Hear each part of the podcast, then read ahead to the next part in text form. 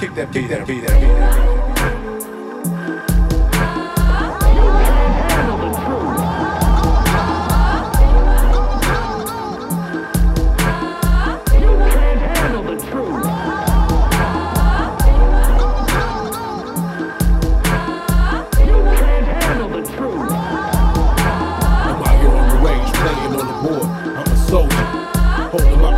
Ain't nobody else out here to hold it. They murked out Malcolm Martin, Marcus and Ewing. Left the bleeding out here to slaughter our black unity. They assassinated Tupac, sacrificed Biggie for their agenda. Not just blaming the Illuminati when it's our world government. Injecting the propaganda, using the media to brainwash us. And we taking their words for truth when we know the truth ain't in them.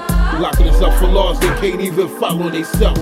When we see it, that they done broke every last one of God's commandments to serve their own purpose, justifying their own justice, leaving no justice for us, cause we only three-fifths of a human to them.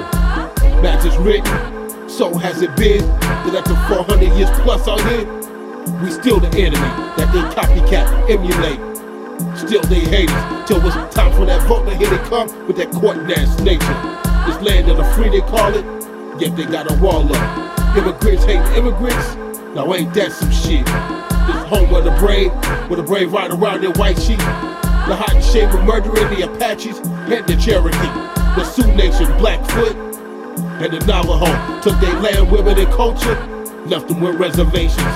In the nation of haters, where everybody else out here is gangsters, got red, fight, blue, over corners and stuffed shoes, and we keep taking a bait, y'all, instead of pooling our dollars, taking all our followers, turning them into millionaires instead of jailhouse lifers. I crime to understand, Sam, how the black man that taught Caucasians to wash their ass became the second class.